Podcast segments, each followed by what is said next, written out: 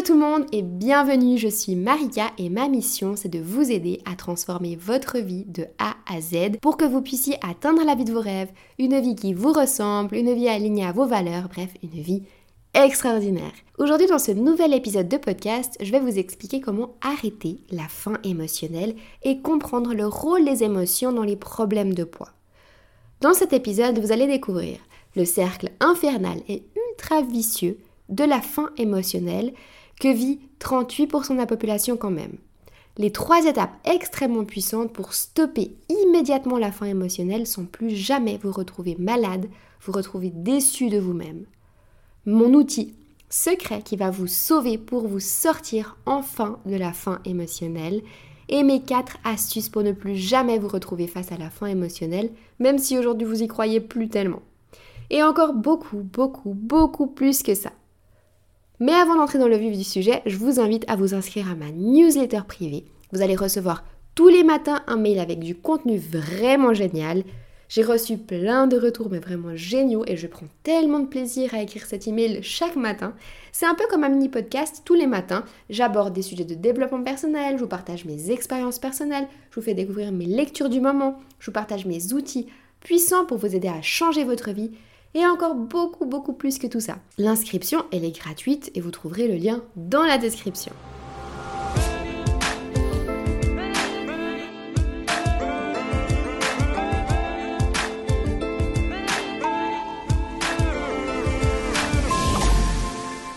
On ne mange pas toujours uniquement pour satisfaire une faim physique. Selon une étude, 38% des adultes ont avoué manger pour combler une émotion calmer une anxiété, calmer son stress, se récompenser, etc. Et généralement, quand on mange par émotion, on va se tourner beaucoup plus souvent vers des aliments gras, des aliments sucrés, etc. De la nourriture réconfortante, finalement, mais malsaine. La faim émotionnelle, c'est utiliser la nourriture pour se sentir mieux. En gros, c'est manger pour combler ses émotions plutôt que son estomac. Mais le problème, c'est que la faim émotionnelle, ça fonctionne sur le moment. Mais après avoir terminé de manger, la situation, elle est pire. Manger ne résout pas ses problèmes ni ses émotions. Et ça va même faire pire, ça va même empirer votre sensation, vos sentiments, vos émotions. Manger ses émotions, ça conduit à entrer dans un véritable cercle vicieux infernal et c'est hyper compliqué de s'en sortir. Le cercle vicieux de la faim émotionnelle fonctionne comme ça. La première étape, c'est une situation qui vous arrive et vous vous ressentez mal. Vous ressentez un mal-être au fond de vous.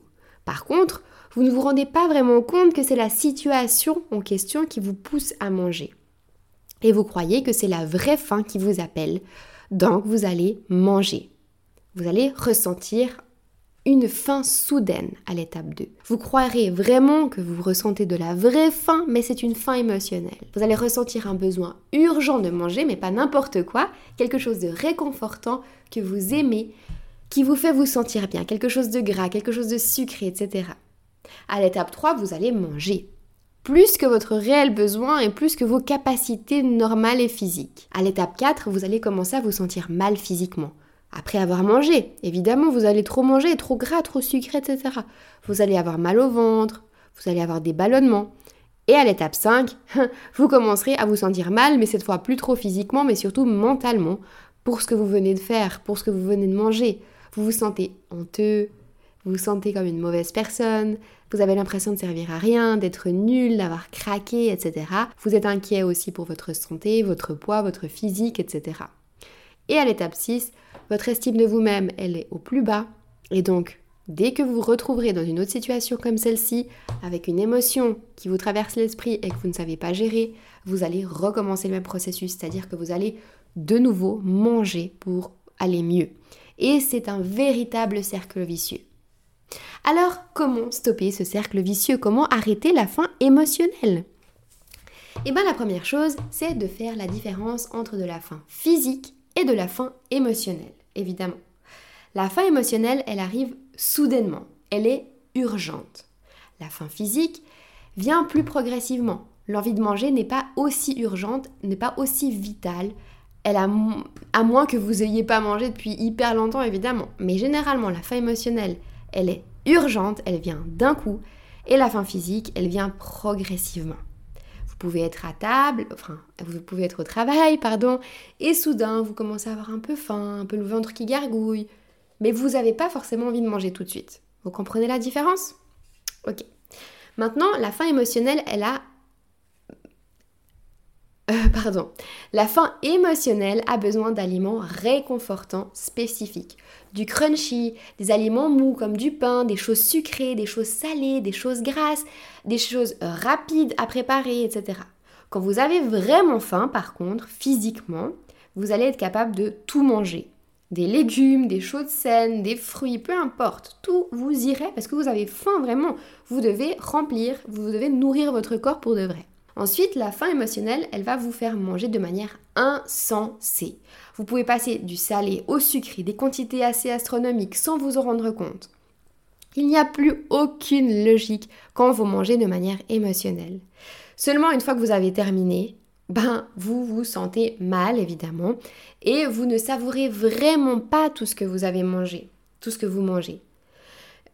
En fait, vous vous dévorez en quelque sorte. Quand vous mangez en réponse à la faim physique, vous êtes généralement plus conscient de ce que vous faites, de ce que vous mangez, et vous, vous, ne mangez pas plus que nécessaire. Vous êtes juste satisfait et vous arrêtez de manger. La faim émotionnelle, elle, elle n'est pas satisfaite une fois que vous êtes rassasié. Vous allez continuer à en vouloir de plus en plus et vous allez manger souvent jusqu'à ce que vous vous sentiez malade. Par contre, la faim physique, va pas vous demander de manger jusqu'à être malade. Vous allez vous sentir satisfait, votre estomac va être plein, vous serez content et vous allez repousser l'assiette. Ok, j'ai plus faim, c'est bon, j'ai assez mangé et c'est tout. Ensuite, encore une autre différence entre la faim émotionnelle et la faim physique, c'est que la faim émotionnelle ne se ressent pas dans l'estomac, dans le ventre. Vous n'allez pas entendre votre ventre qui crie famine, ni le ventre vide, ni le ventre qui gargouille, ni des crampes. Vous allez juste ressentir une énorme envie de manger dans votre tête une idée qui ne veut plus sortir de votre tête.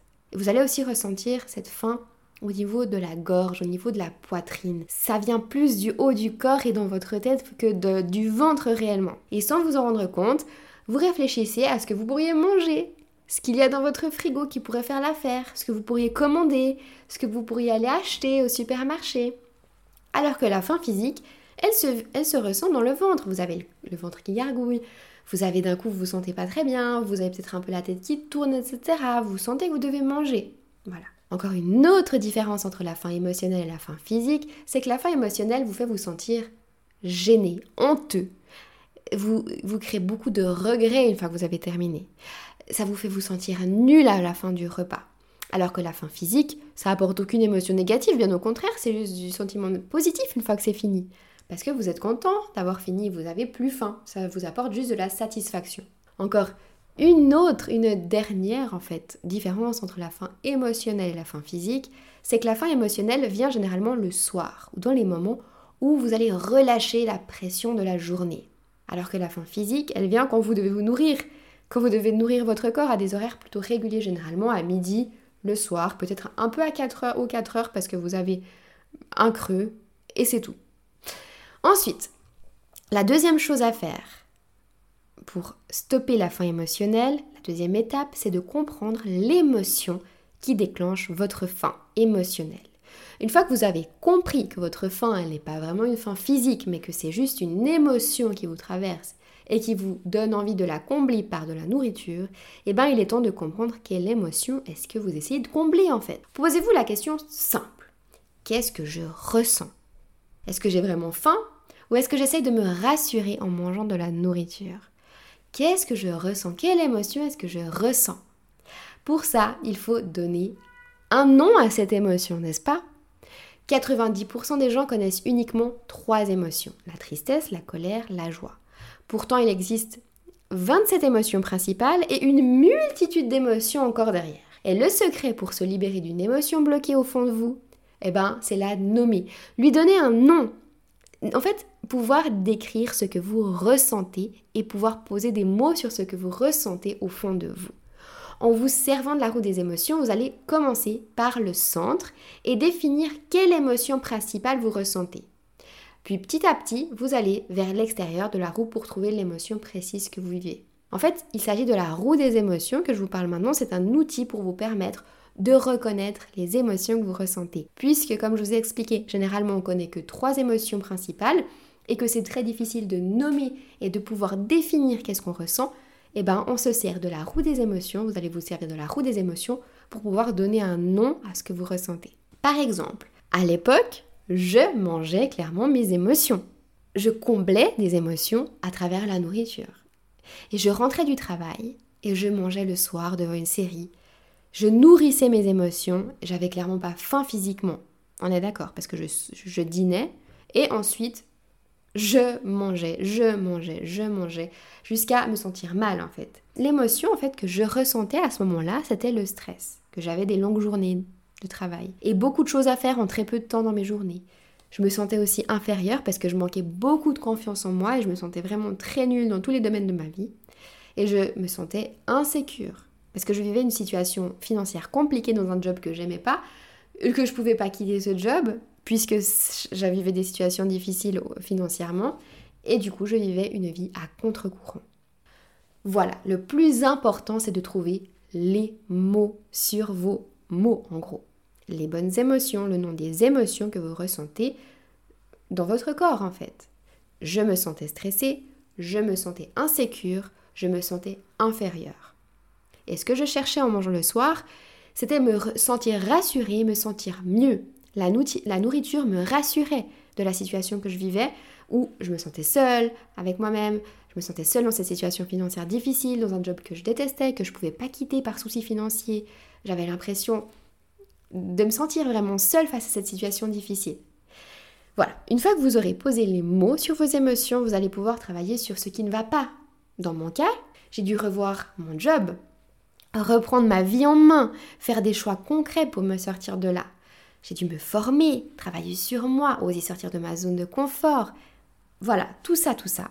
Et depuis, je mange plus mes émotions puisque j'ai résolu le problème principal, la racine du problème. Et si parfois ça peut m'arriver d'avoir envie de manger parce que je ressens une émotion et que j'essaye de manger mes émotions en gros, eh ben je sais exactement quel processus utiliser puisque j'utilise exactement le processus que je vous décris maintenant et je le suis à la lettre. Je j'essaie de réfléchir. Est-ce que c'est une émotion que j'essaie de combler ou est-ce que j'ai vraiment faim? Et ensuite, si je capte que c'est une émotion que je ressens et qui me donne faim, qu'est-ce que je fais? Eh ben, j'essaie de nommer cette émotion, ainsi de suite. C'est aussi simple que ça. Peu importe, vous suivez ce processus et ça va fonctionner. Ensuite, la troisième étape, c'est de trouver une alternative à ce que vous alliez faire, c'est-à-dire une alternative à manger vos émotions. Bon, déjà, première chose, vous posez ce que vous faites. Vous posez ce que vous êtes en train de faire. Vous arrêtez tout. Vous aviez une branche de chocolat dans la main, vous la posez. Vous aviez un paquet de chips, vous le posez. Vous sortez prendre l'air, vous marchez. Ou alors vous choisissez un fruit à la place. Si vous ressentez des émotions de dépression, de solitude, alors appelez quelqu'un qui vous fait vous sentir bien. Jouez avec votre animal de compagnie. Écoutez un podcast motivant, positif. Sortez prendre l'air dans un café, voir du monde, etc. Si vous vous sentez fatigué, Faites-vous une tasse de thé, prenez un bain, allumez des bougies, enroulez-vous dans un plaid, regardez un film ou une série que vous adorez. Si vous vous sentez anxieux ou stressé, alors dansez, allumez la, radio, allumez la télé, mettez euh, une chaîne de musique euh, et dansez. Vraiment, et regardez un film drôle si ça vous fait plaisir. Partez à l'aventure en dehors de chez vous. Mettez votre manteau, vos chaussures et vous partez découvrir des petits endroits un peu cachés de votre village, de votre ville, etc. Ou alors faites tout simplement une activité que vous aimez, une activité créative ou une activité que vous aimez, etc.